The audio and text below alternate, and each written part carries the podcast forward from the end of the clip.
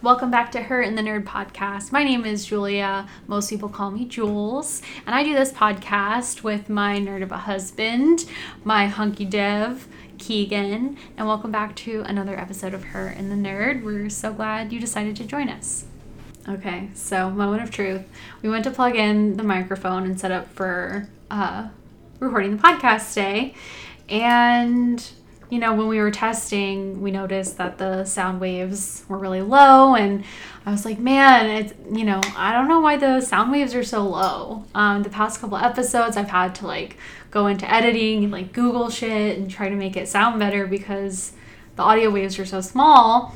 So I had to uh, do a lot of like post production editing on them to like make them sound sort of normal. So I realized that we hadn't been connecting the Yeti mic. So we have been recording into my laptop, my 2015, While talking into the microphone that wasn't working. the entire time.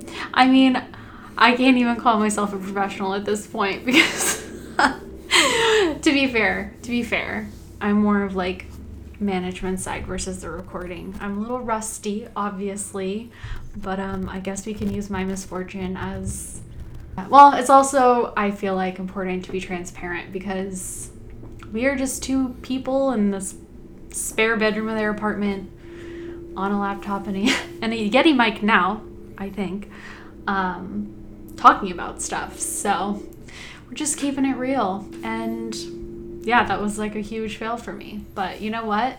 We're only on episode four. So in the mm-hmm. long run, this will be real funny looking back. But if this episode is sounding better, which I hope it is, actually I hope you can't tell at all. But um yeah, we're finally getting our shit together and just in time. This is our first episode since we've released uh, our first three episodes, mm-hmm. which is pretty exciting. It is exciting. I'm gonna let the puppies in. No, no, you can literally hear them. You can probably hear them now. I know, That's I crazy. They're gonna calm down. Let's just give them a minute. You think so? Yeah. Okay. Yeah, I think they're just gonna eventually go lay down. They'll be fine. I just every time I edit this, they're like in the background, like Leo's hacking or snorting or something, and it's not cool, man. we we got to try to be a little bit professional, a little bit. Just I like the puppy sounds. All right, well, comment below, tweet at us, get in touch with us. Let us know if the dog noises should go or they should stay. Oh man. Okay, well, it's been a while since we've sat down at a mic. We had the holidays. A lot has also been happening based on crypto universe, DeFi land. Uh, so I'm excited to catch up, Keegan. Mm-hmm. Me too. Where have you been, buddy? buddy. you look like a four year old. You're like hands in your pockets and you're like hunched over with your cap and you're just giggling. Mm-hmm. yeah, so do you want to talk about going home for the holidays? Yeah. How, how are your holidays this year? yeah, it was fun. It was great. Some of my family couldn't be there due to being sick, some the flu, and some Omicron, uh, which was a bummer. But despite that, it was, uh, it was a good time. We went to Dothan, Alabama, and we were there for two days. Peanut capital of the world, people. It is. Has a peanut festival. It's widely renowned. Roll Tide. And uh, yeah, so we went there. Um, yeah, saw cousin Tim and his cousin girlfriend. Tim. Yeah. His girlfriend's cool. They live in Los Angeles, so pretty close to us. That was fun to talk to them. They're both in the entertainment industry, so I find that world fascinating. Yeah, it's incredible. I mean, she's like a really talented um, director of animated animated films. yeah which is really cool she's a super talented artist and tim has been a writer in LA for years and years and years and does comedy and does live action stuff. So he kind of gives us some little insider industry tips sometimes. It's really it's really fun to talk to them. Um, hopefully we'll go to LA and see them. Yep. At some point, we're wanting to make an LA trip, and even though it's just a couple hours away, you still end up spending money based on you know, just an Airbnb and traveling and meals and everything. And it's like if we're gonna spend money, we usually don't want to go somewhere just you know, two hours north. But we do want to go. Uh, Mhm. we have friends there we'd love to see, and Keegan and I haven't done a trip there together, which is weird. For those of you who don't know, we live in San Diego. Yeah. You and I've never been to Los Angeles, No. even before we moved. We've been okay. We went the one time when we came San, to San Diego and Oh, LA. that's right. I guess we've done that trip, but That not just fast, the two of us since we've moved. Since Yeah. we moved to California, which is two years ago, over two years ago, Yeah, I guess it which is also crazy. I can't stuff. believe that we've been. Can you believe we've been here for two years? pretty weird. It feels like a year. Like it definitely. I'm feeling the impacts of 2020 and COVID, and all of us literally losing a year. I mean, we moved here three months before the pandemic started, and We were in a teeny apartment too. we, were, in a loft. It was like 730 square feet. yeah, and we didn't know teeny. anyone here. Well, we had our one couple that we were good friends with, and then we had made you know some other friends, but. When we were all trying to be super careful, so it's not like you really saw anyone or talked to a lot of people, and I don't know. It's just like whenever, you know, because we're starting to finally go out and meet people now, whenever people ask how long we've been here, and I say two years, it just doesn't feel like that at all. It feels like way longer and way shorter at the same time. I feel like we're so behind. It's been wild. Like turning 30 this year, and then, you know, just having a super hard year and then not really knowing or having any, any like real plans or goals for 2022 it's kind of an interesting time Yeah, world's waking back up, which is great. yeah yeah well keegan hasn't slowed down a bit i mean Mm. i guess you did slow down a little bit Yeah, I didn't But- work for a week. I basically drank for a week. I wasn't gonna call you out, but you definitely did. Um, but it was kind of nice because you do work hard, and it was really fun to just go down to Alabama and Florida and just hang out. Not really have any plans. Like we slept in every day. We didn't exercise for a week. Like we really just chilled out, and I think. I mean, I was so exhausted, I literally couldn't do more than that. And I wasn't trying to make myself, especially with everyone getting sick, whether it's like Keegan said, the flu or you know, cold or Omicron, whatever it is, it's like I really didn't want to stress out my body. And I know that immune health is so important and sleep is a big part of that. So I kind of just try to listen to my body and always sleep when I need to sleep and not, you know, I have the luxury to do that, which I'm grateful for. But I've never really had a problem sleeping either. Like Keegan does not fall asleep. Like I hear him falling asleep to Rick and Morty every night. So Yeah, adult animated films or Yeah. cartoons Yeah. series, I guess. yeah, but Yeah. you slept pretty good when we were at the beach, didn't you? I did, but I was drinking all week. You're just drunk the whole time. That's Keegan's cure for a hangover. It's just keep drinking. Yeah, you just taper down. It usually works. It does work. It's so funny. But Yeah. it was great. Yeah, it was like a week And we were in Destin, and just drinking. for context. Yeah. Because Florida's a big old state. Yeah, we're in the Gulf. So we're like an hour and a half south of where I live. It's so funny because growing up in Nashville, um, everyone would go down to Panama City Beach, which is you know a similar area for for spring break because it was like the closest beach you could drive to from Nashville, and so Spring break capital of the U.S. yeah, and that's was. that's true all the way through college. Um, and then Matt Keegan and his family have been going down there because where he's from is only an hour and a half from the beach, so a lot of people have like second homes um, by the beach because of that or like weekend homes. So it's just funny that like obviously we met in nashville but i'm still going there. Never would have thought i'd still be going to 30a but i mean it's cool. It's beautiful. It is beautiful. um very lucky to be able to go there. It's just funny how it's an area i'm just as familiar with as you are and we're from different places of all the places you know yeah, and shout out to my mom and Davis. They recently renovated their place down there, and it looks beautiful. Yeah, yeah, they have a house um, like two miles from Rosemary Beach, which is the start of 30A. So, yeah, we had a pretty sweet setup. We had a really fun time. And then, yeah, luckily we didn't have really any issues getting back. And for basically from for three days once we got back, um, we were we've been watching. Yellowstone. Yeah, well, when we went to visit my family. Even before I left, I felt like I had three or four people asking about Yellowstone. And I was like, I don't, yeah, I don't know, never seen it. I know we were way behind. Well, then when, when when we went home, I think every single person was Yeah. like, "Oh my gosh, have you guys seen Yellowstone?" And I Yeah, was like, that's "Geez, true. this is like ten people in the past month." Anyway, so we started watching it. And Yeah, we found it. tight. We found our way around it. Um, yeah, on season three in two days, almost done. And I don't even know why I like it because it's I don't very like problematic in many ways, but It is, um, yeah. but the story's good. It's a it's a good story. It's it's a it's a tough one. I think it it's funny. It's hard for me and Keegan to find shows that we both will like because he likes really like intense, uh, thought provoking like grab your brain and melt it kind of things. And I like things that are very like entertaining and light. And this one, it's not, definitely not light, but it's entertaining and it's definitely got enough like drama of substance to keep people. It reminds me of like Animal Kingdom, that show. Um, Yeah, it's like Animal Kingdom Yeah. meets Succession meets in the West. yeah.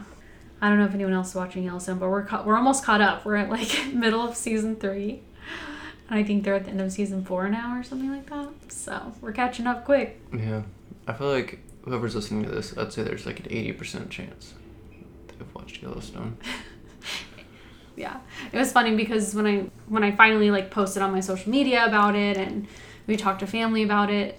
So people have been telling us that they're super proud of us for starting the podcast and everything, but um, that they probably wouldn't listen just because they don't know much about it and they think that it'll be over their head, which I totally understand and get. But I think it's important that we share a little bit about why we started this because we because Keegan knows so much about it and he just has, you know, knowledge of the opportunity in the space, you know, we've been talking to our friends and family about it for the past year and you know, the people we talk to want to learn more about it. They just, you know, it just feels overwhelming and so that's a big part of why we started this podcast because together we wanted to find a solution to those barriers to entry for people by hopefully being like, oh, I know Julia and Keegan, and they have this podcast that talks about it. Maybe it will feel like hanging out with us and going to get drinks with us or something. And especially if you know us, like just hear a little bit about what we have going on and what we're interested in. And yeah, I just thought it was something that Keegan and I can do together that would be really fun, would be a project. I've been, you know, working in podcasts for a little while and I just together we saw the opportunity to come together and share Keegan's knowledge with my curiosity and um, lack of knowledge to kind of hopefully bridge the gap and so if you don't know a lot about blockchain DeFi NFTs this is the right podcast for you hopefully I would like to add, I think, yeah, I think there's three reasons why I wanted to do this. I think one, I just enjoy doing things. I'm a doer, I guess. I don't know. But I like having side projects, and I think that was a big driving force, and I think to be able to do it with Julia is exciting. And I think the second thing is I like this topic. I like enjoy talk- talking about it. Um, and yeah, the third thing is just education. Like Julia said, I think people, you know, I I do think this has the potential to be um, massively disruptive in many ways and touch all of our lives, whether we know it or not. Um, similar to the internet now. Uh, you know, if you stream something, it's using the internet. If you use Venmo, it's using the internet.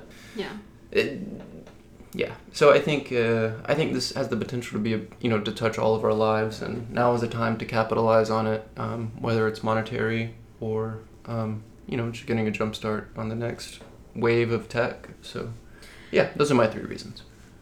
I want to make the note that this is just our opinion. This is just kind of us having a conversation and a dialogue and just interacting with each other. We're not here to be, you know, the source or the, you know, be all end all experts in in Mhm. this field. Also, so much is changing every single day in the industry, in the technology. Like everything is moving so quickly. We kind of knew that we wanted to get the podcast out by the end of the year just because we didn't want the information to become irrelevant. Yeah, we care a lot about, you know, having our intention come across and that we're just doing this as an outlet to have fun, but also to give insight into a confusing topic that hopefully we make a little more fun to talk about just by hmm our podcast and just Yeah. hanging out together. Because we like talking like i was saying earlier i talk about this with keegan all the time. This is something It's mainly just me blabbering on. which well i find it interesting. And i you know i've heard this information repeated to me over and over again every single day. So i understand how it's intimidating and it's certainly a different language and just there's a big learning curve so i understand that there's hesitation to like diving into it and I think the biggest takeaway is people should listen because again, I keep comparing it to when the internet came around. You know, again, if it's not monetary, it could. It's it's a it's a very opportunistic time. I think that's a good summary. Um, you know, because if you were, you know, someone that was into the internet in the late '90s, early 2000s, you know, you could have seen how it could have improved your business, or, you know, you could have said, "Hey, boss Joey, can we we should get on Google Ads," and when it was like you know a cent per click. Uh, so I, ju- I, I- I just think that it's a very opportunistic time, whether it's investing or utilizing the technology to to you and or your company's benefit. So yeah, it's and just so we can tell everyone in the future we told you so we're gonna just point to this podcast and be like yeah we told you that's true. That's probably my fourth reason for starting this. um, yeah, well, we just wanted to give a little bit more context and insight into that. So, yeah, send this to your grandmas, send this to your aunt, send this to your little cousin. We want to hear back from you. So, hit us up on Twitter at Her and the Nerd if you have any comments or if you're listening. We just had a fun Twitter experience today. I, from the Her and the Nerd account, joined a live spaces uh, meetup on Twitter hosted by HumbleSwap, which is the Dex that Keegan has been working on at his full time job. Um, it's written in Reach language, so that's their like parent company, I guess. And it was really cool. Uh, the CEO was on there. Pause for Keegan pouring whiskey. That wasn't a long enough pour. You know you want more than that. You just get embarrassed. what we got over there? What what you tell the people what you're drinking? Thirty-two ninety-nine Jim Beam, whatever that is. Handle a Jim Beam we got over her I'm on a budget, balling on a budget. balling on a budget. Uh, so we were on Twitter, Twitter. Space with HumbleSwap, Reach, Keegan's boss, Keegan's boss's boss, and just they were answering questions on Spaces, um, just about HumbleSwap, what kind of functionality it's going to have, and a big. Well, Keegan, do you want to give a little bit of backstory of you know what's been going on uh, in the recent news and Tinyman and everything? Yeah. Yeah, so the team that I'm part of is Reach Labs. Um, I believe in an earlier episode I said specialty products, but we've been rebranded to Reach Labs. And one of the, the first big project we're working on is a DEX, which is a decentralized exchange that will be multi chain, meaning you could use it on Algorand or Ethereum or Cardano or whatever. You know, the, the once we get those partners, it will expand and expand and expand to be cross chain. But our primary focus right now is to launch it on Algorand. To my knowledge, there's only one decentralized exchange on Algorand, which uh, Algorand is a blockchain, and it's called Tinyman. And they had an exploit. A, they had a problem in their code that was exploited.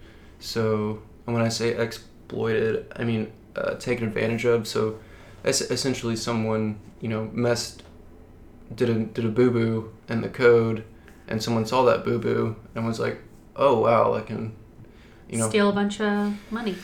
Yeah, so that's basically what an exploit is. is You you know you either see it in the code or find out, hey, this is not being accounted for. I can you know I can steal whatever, doing taking steps X, Y, and Z, and so yeah, so this code error, this boo boo, people found it and they were just draining funds um, from Tinyman in a nutshell. But but you think about that to scale. So the pool that was targeted the most was goBTC, which is Bitcoin, um, which is basically Bitcoin on Ethereum or on Algorand, and Bitcoin is you know worth fifty thousand dollars. So when you're talking about getting you know half of a half of a Bitcoin addition in addition to what you deposit, it's twenty five thousand dollars a pop. So you just go get an extra 25,000, do it again, get an extra 25,000. So you're just siphoning out, you know, tens of thousands of dollars.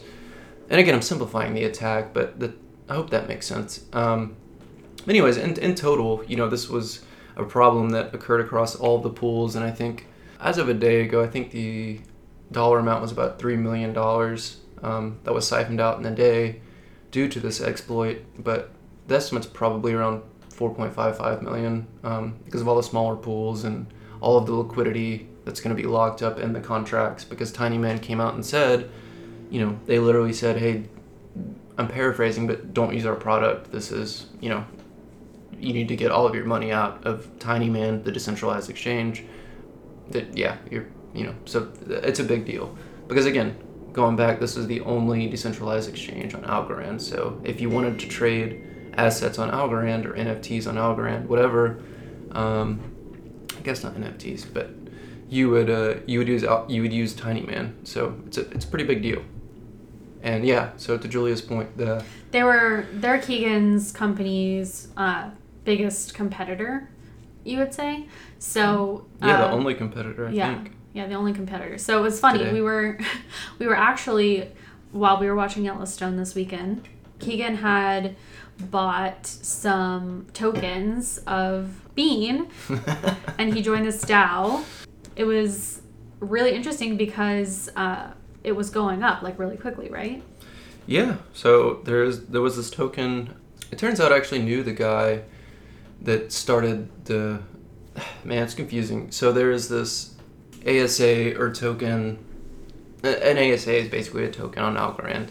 Um, so there was this token on Algorand called dgen dgen is basically like a umbrella DAO, right? You buy dgen the dgen token, whether it's one or 10 million, you know, you become a part of this contributing community. But under dgen so dgen is like this umbrella, and then under dgen there are these other children DAOs. so it's like Degen is a DAO, and then these other DAOs within the DAO.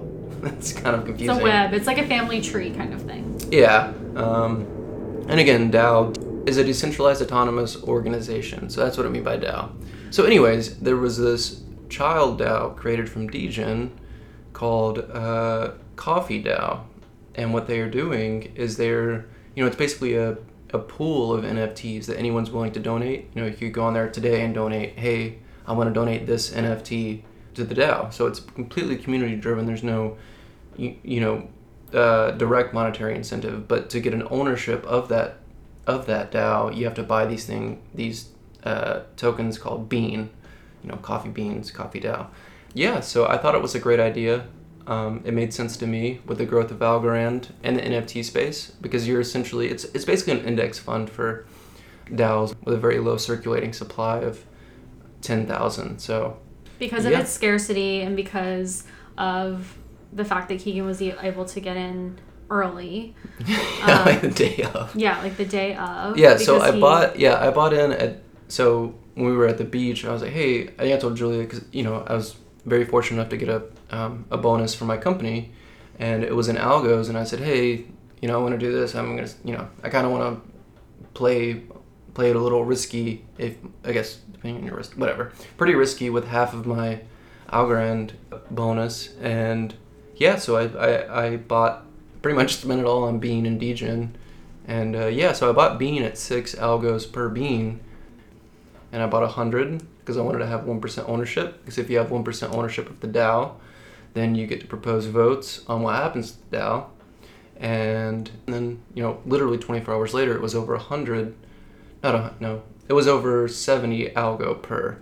Um, so you know, you're talking about a 10 12x gain in like a day, which is insane. Yeah, so we just so, kept yeah. watching it go up and up like over the weekend. Yeah, it was fun. And then and then the Tinyman attack happened and then it dropped, but that's why we knew right away when the Tinyman thing happened because we had been watching the coffee coffee bean go up and we were like, "Holy crap, it's like continuing to go up. It's continuing to go up." And um, I think you pretty much immediately like heard of the Tinyman thing, and then he was talking to everyone in his Slack channel because um, obviously it kind of added a little bit of urgency to what they're doing, knowing that there is a huge demand right now for an exchange on Algorand and Reach uh, is so well known and the, their CEO is so well known that people want to support them. So that's Yeah. kind of what the Twitter Spaces also was about today, which was really fun. What I thought was really neat when people are asking questions um, in the Twitter Spaces today was, you know, a lot of people brought up that issue because it's top of mind for everyone. What steps are you taking to make sure something like this, an exploit, doesn't happen with HumbleSwap? Yeah, and uh, I believe it was Chris or mm, the CEO of Reach. I think it was him that said, writing in Reach, uh, you wouldn't have that problem because the the program wouldn't compile. Um, what Reach does is it uses these mathematical theorems or uh, possibilities, and it basically through programmatic logic, it will say, you know, it goes through every possible path. Basically, it's just mathematically not possible. And what you were saying is that if the same thing happened in It's not math. No, it's still possible. It's just much more unlikely if you write it in Reach because it's going to catch a lot of these errors. Right. So basically, you were saying that if Tinyman, if this same thing happened on Tinyman, they uh, that happened on Tinyman happened on Reach, it wouldn't even get to that point of taking out, you know, siphoning money because it would just say an error. It wouldn't even let you get. Yeah, it wouldn't even let you. Com- yeah, so here's a better way to say it. Had Tinyman written this in Reach, they would have caught this. I mean, bef- months ago before they even launched, because the program wouldn't even compile. And I guess for context, if you're not, if you don't know anything about computers or programming, you, so you write, you write uh, a program in a language. Uh, maybe people have heard of Python, maybe or JavaScript. Um, Reach is a programming language, and you write in a language. Um, and if it's a compiled language, which which Reach is, you write it and then you. I'm simplifying it, but you click a button and say compile, and you know it compiles that code into into the source of what is consuming it. So, in Tinyman's case, you know they would be they would they could have written in Reach, they would have compiled it, they would have seen an error, so they would have said, "Oh shoot, what is this error from?" Um, and they would have fixed it, then recompiled. Is there still an error? Fixed it, recompiled, and then once it compiles, then they would they would deploy it to Algorand. So, yeah, so it, would have never gotten past the compilation phase with Reach because it would have said, "Hey, there, you know, this theorem failed because this possibility could happen." Ask a dev. Here we are. Does that make does that make sense? Yeah. hmm Kind of. Okay. Yeah, no, and that's that's just one of the ex- most exciting parts about it is because our HumbleSwap hasn't even launched yet. We're you're still in closed beta, um, so you just have like a lot of interest. But it also does that make you feel any like more pressure about making sure that you don't write the wrong thing? Yeah, but uh, again, what I said is like the, there will be bugs. I mean, there's always bugs, but I think a bug to this magnitude, I don't, I don't think that'll happen.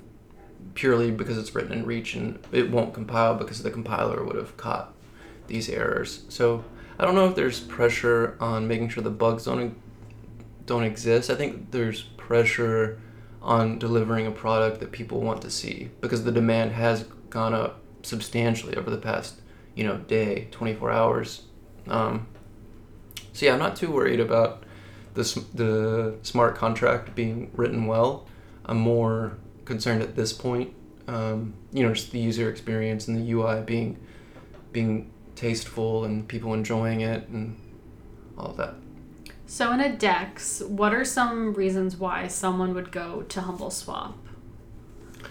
Yeah, I think um, I feel like I'm harping on it, but I'm going to say it again. I think one, um, it might not mean much to people now, but it's written in Reach, and I think as the as this world grows, people are going to want, you know, something that gives them some some kind of re- it's not hundred percent assurance, but people are going to want, you know, kind of like a stamp of approval. Hey, this was written in Reach. Hey, this, you know, similar to when you buy something, you want to buy something in America. Hey, this is made in America um, I think people are going to want something that's stamped, hey, this is built in Reach.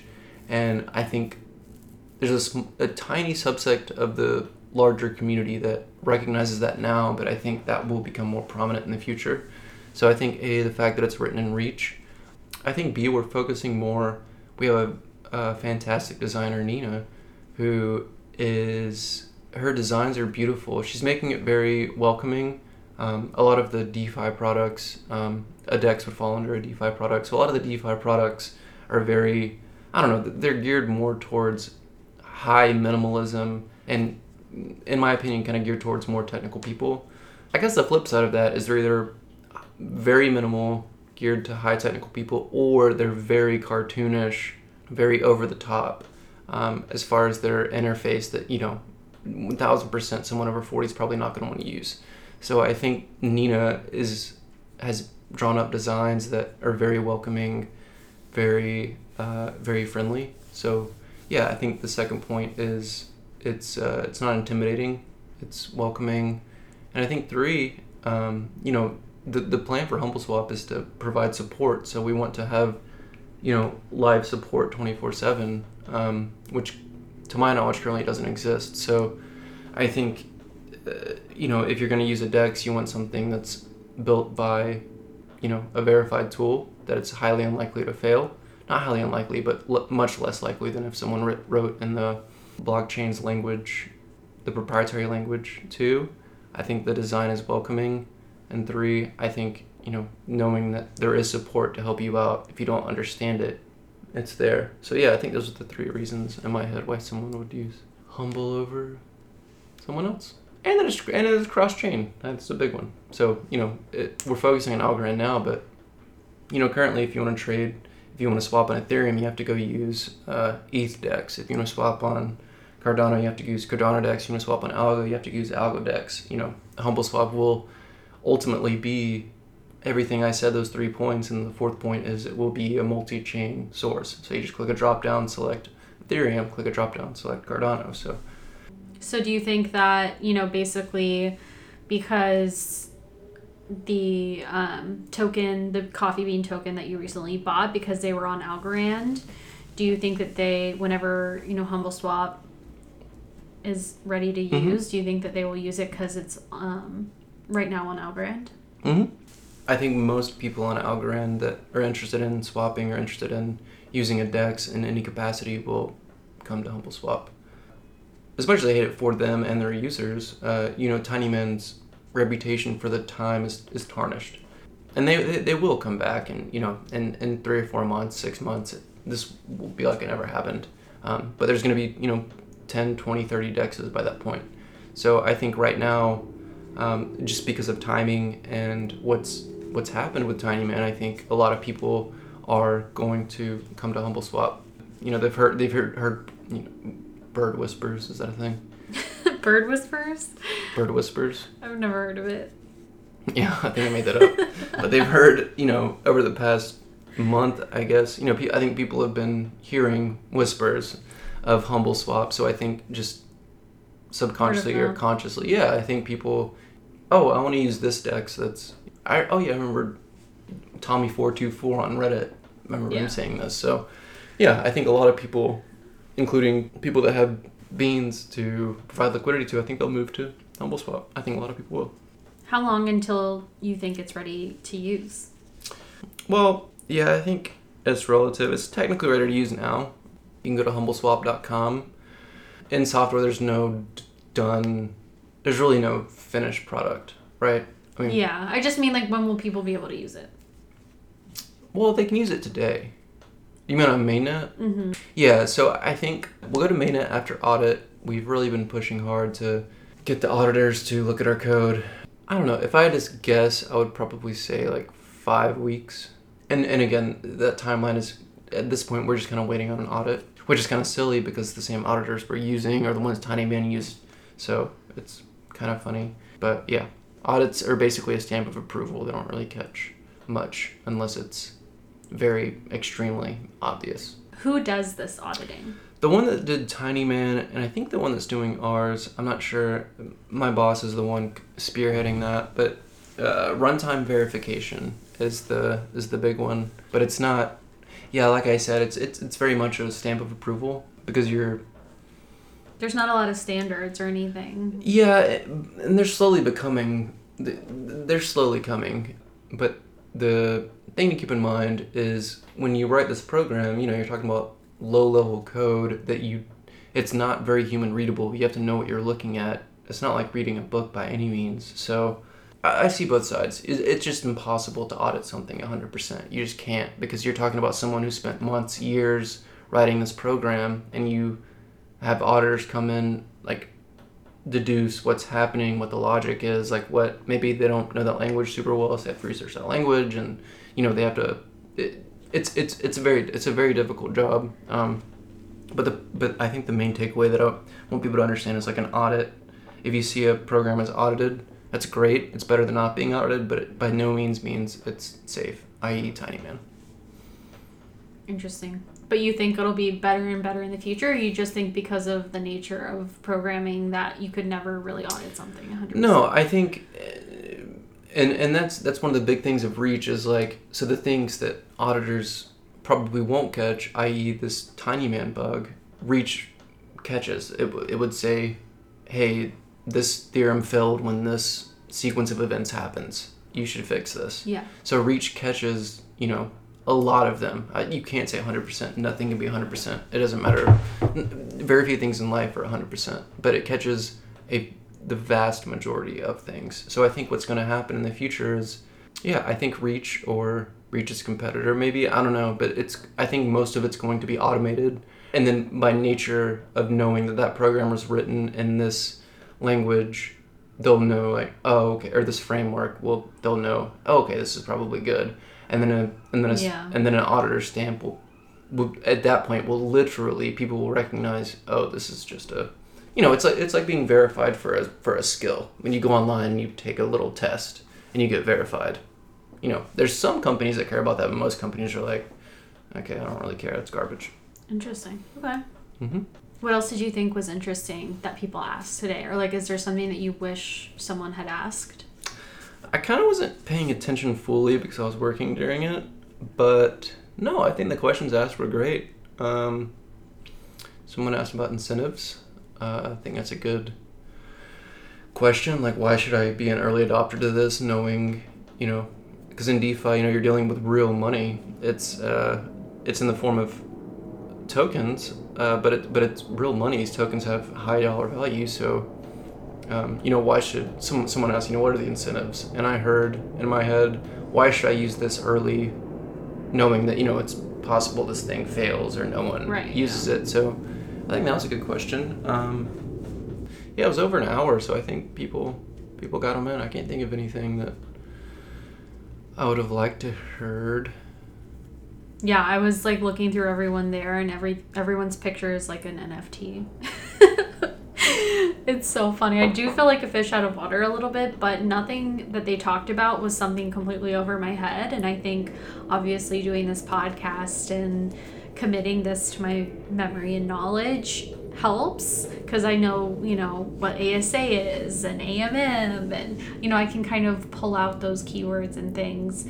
Um, so even though it seems really intimidating, I could definitely follow it, everything or most things, or at least deduce. So um, back to what Keegan was saying earlier about how, you know, one of the reasons why we want to do this is because there's do this as in the podcast is because there's a lot of opportunity in this space now and we want anyone who is willing to spend you know 52 minutes you know listening to us um, you know, we want to make sure that you have the information that we have and can act on it and can kind of be a part of that wave that we're still very much ahead of. We really do want to make sure that we are giving you guys those openings and tidbits of information, but you know, you are at some point going to have to know all of this. Like, this isn't mm-hmm. something that is going away. It's like almost, you know, whenever Facebook came around and MySpace and the internet and everything, and you know, then apps started and, and people were like, oh, I'm not going to download those apps. And like, no one had apps on their phone. And then there was a huge boom of app developers. And then that whole world opened opened up and now we spend the majority of our time on apps mm-hmm. on our phones and so this isn't going to be something that is just like a fleeting moment and it's going to like poof into dust like this is going to be our future universe and you know why not get in while we can really take advantage of it and make money or just being ahead of the curve. hmm Yeah, I think, yeah, to Julia's point, you know, it is like Facebook's a good example of, I don't know how old you are, but either way, you're young and you remember, you know, being on Facebook and, you know, your parents were saying, why, why- this is, why, why are you doing, this is silly. Like, why don't you just talk to them? Even further back than that, I remember texting. I remember texting people and my dad saying, why, are you, why don't you just call them? This is silly to spend money on this. And, you know, now your parents probably have a Facebook and they probably text a hundred times a day. So yeah, I think Julia's right in that, but I think the point is, is that this is much, much, much bigger. I mean, you're talking about Facebook plus Visa. I mean, it's big. And Yeah. I don't think people understand the magnitude at which this is going to change everything. Could potentially change everything. And it's just like, I, I think a better comparison is making transactions over the internet. You know, I remember being very young and people were weary about, you know, buying things on eBay or making a, a payment over the internet. Now people do it like it's nothing. So yeah, I mean, it's it's just been repeated in history so many times, and you know, this is a time where you get to choose how you pay, whether it's Ethereum, whether it's Algorand, whether it's Bitcoin, whether it's Cardano, whether it's whatever. It doesn't matter. Um, you know, we're living in a time where you can, or we're going to live in a time potentially where you're able to choose how you pay in the fiat. They're not fiat. Choose the currency that you want. And I think that's incredibly empowering. Yeah, and it's just uh, I think we should do a segment on here about like behind our tweets. Keegan found this video on YouTube. Um, it's an interview of Bill Gates by David Letterman in 1995, basically where David Letterman is like, "What is the internet?" and making fun of Bill Gates. Um, basically, like he's a nerd and like what's the point and he's if you want to follow us or look on our twitter pause for keegan pouring jim beam this is not an ad if you want to follow at her and the nerd on twitter we say and the the caption is hey hashtag blockchain sound familiar and you can just click on the youtube link but it's it's pretty funny. He's like oh well you can listen to bill gates is saying you know uh, well you'll be able to listen to baseball games on the computer.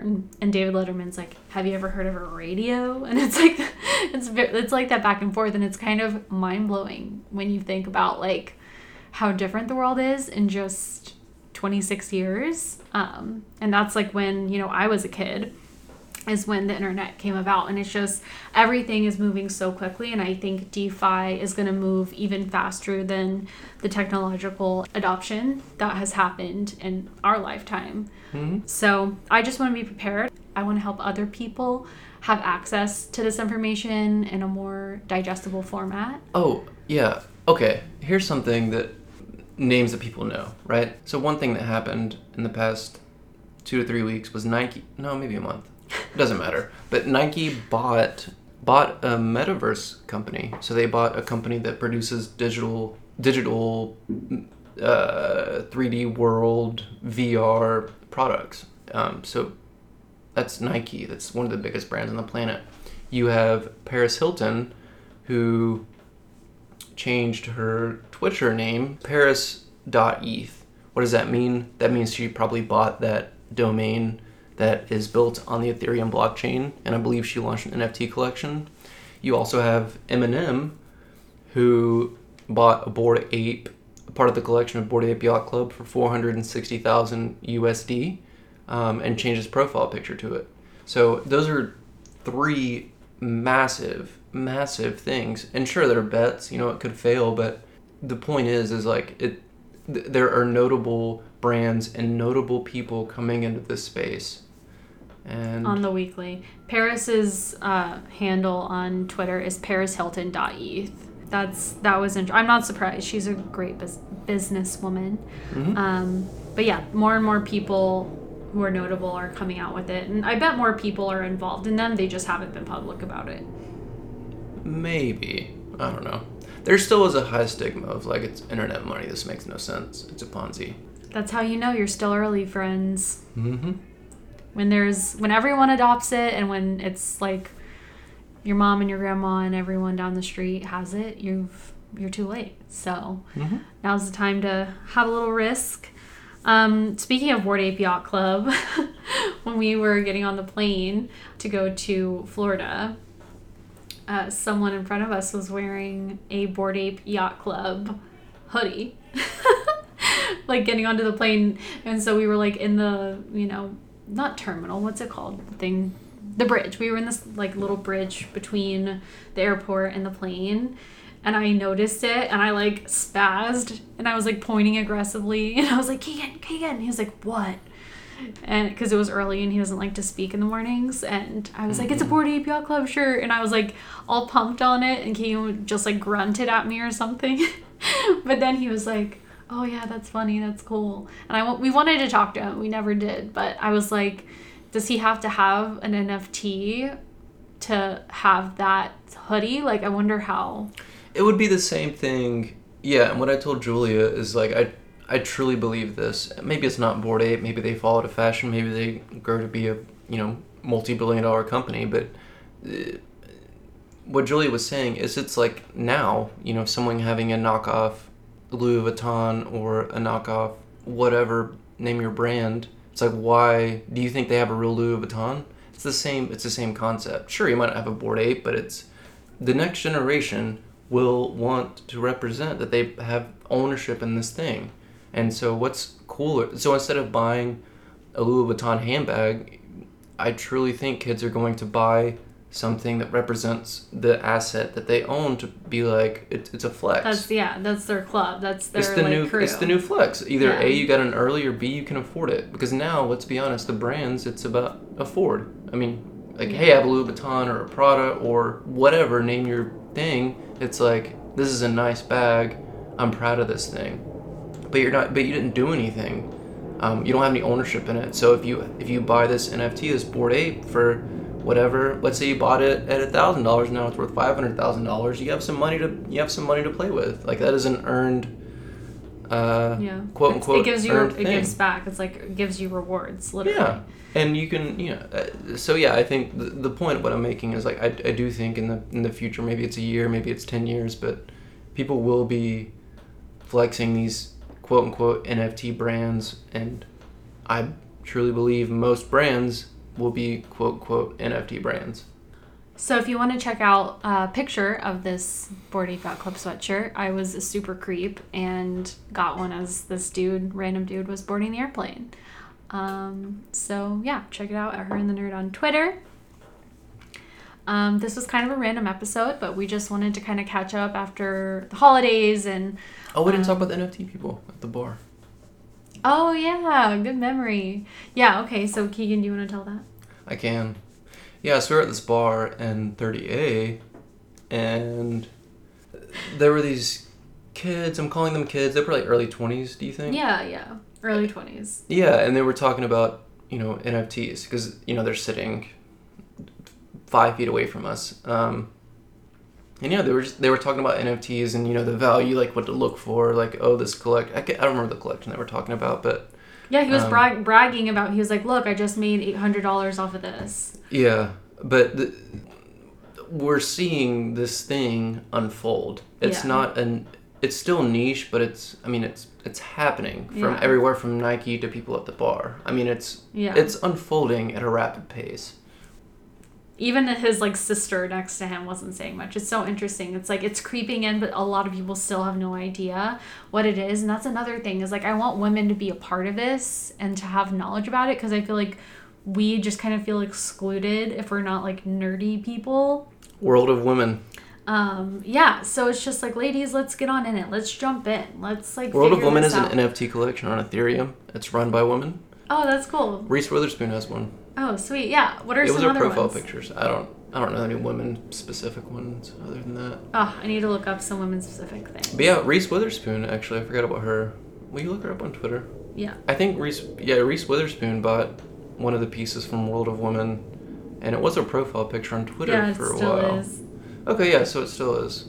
So yeah, again, Reese Witherspoon bought and put it as her profile picture. It, it it's coming. I mean, it's it's so obvious to me. Do you remember? So I was on Instagram, and one of the influencers I follow was basic. She posted a picture, and the caption was like, uh, "This is what I call shopping now." And she was, I was like, "Keegan, what is this?" Because what I saw on her screen looked like an NFT, and so I was like, "Keegan, what is this?" And he was like, "Oh yeah, it was. It's an NFT exchange or Oh, marketplace, OpenSea. what's it called?" It's like an NFT marketplace. So yeah. where you can. and what's yeah. it called? OpenSea. Okay, yeah. So I'm just thinking, like, if people want a visual, like, okay, I want to get on my phone and buy an NFT right now, I go onto something like OpenSea, and you're Mhm. you said there's a lot of them. Mm-hmm. So what what should people look for in the right place to shop? I know we've gone over this in other episodes. But Yeah, I mean, it it's it's up to the person. It's up to your budget. I mean, it's kind of like, you know, it's kind of like asking, what do you want to buy? If you're going out shopping with someone and you're like, what do you want to buy? And it's like, well, I mean, what there's questions like, what are your budget? What's your style? And some it the questions are very similar here. Like, what's your budget? What's your style? I mean, you can buy some dope NFTs for like, you know, five dollars, a hundred dollars. Um, you know, but if you have money and you want the Louis Vuittons, the Pradas, you know, you're gonna look at something like CryptoPunks or Bored Apes or World of Women. So yeah, it really just all depends. But I think at the end of the day, you need to buy something, whether it's art or a piece like a piece of clothing. You know, you you need to buy it because you like it and you see value in it. Um, and if it's not an investment, maybe it's something you just like. I mean, it's like art. You know, you can buy some cool ass art at Goodwill. Um, similar thing. So, yeah, it just all depends. If you're looking for an investment, I mean, you're going to do way more research than I can give right now. But yeah, I mean, it, it's it's art. It's it's it's digital art. So, yeah. what does crypto pilling mean? Crypto pilling. Let me see. Crypto pilling my boyfriend, my girlfriend. Oh, I, I think that means like red pill, blue pill, matrix, like like Oh. introducing. That's my deduction. I don't know. Honestly, just go follow a bunch of NFT people and crypto people on Twitter, and you'll you'll start to get it and get in on the joke. It's kind of funny.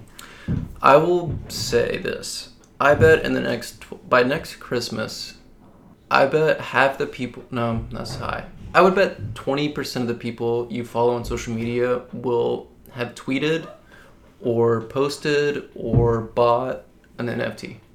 Yeah. And I think in the next two years, that, that number will probably be forty. Well, and 50%. NFTs will change. Right now, there are in the future there are going to be a lot of other things.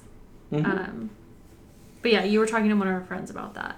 Yeah, we'd love to know what kind of topics we should talk about next. We kicked around a lot of ideas when we were on vacation um, about different like formats and different ways we can do this podcast. Like you know, as far as going deep onto specific cryptos, like an episode on Ethereum, an episode on Polkadot or Algorand, whatever, like the history of blockchain, um, kind of doing a little bit more research and preparation in advance and doing a little bit of like history lessons on things. So, if you have any ideas um, of things you'd like to hear from this podcast, hit us up on Twitter at her and nerd.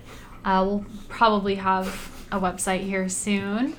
We have to take care of our dogs. They need our attention. They've been away from us for, a, for an hour. They're too excited. Too excited to hang out with us. So we're going to sign off for now. But thank you again for listening to this episode of Her and the Nerd. Uh, we're excited to get out episodes to you regularly.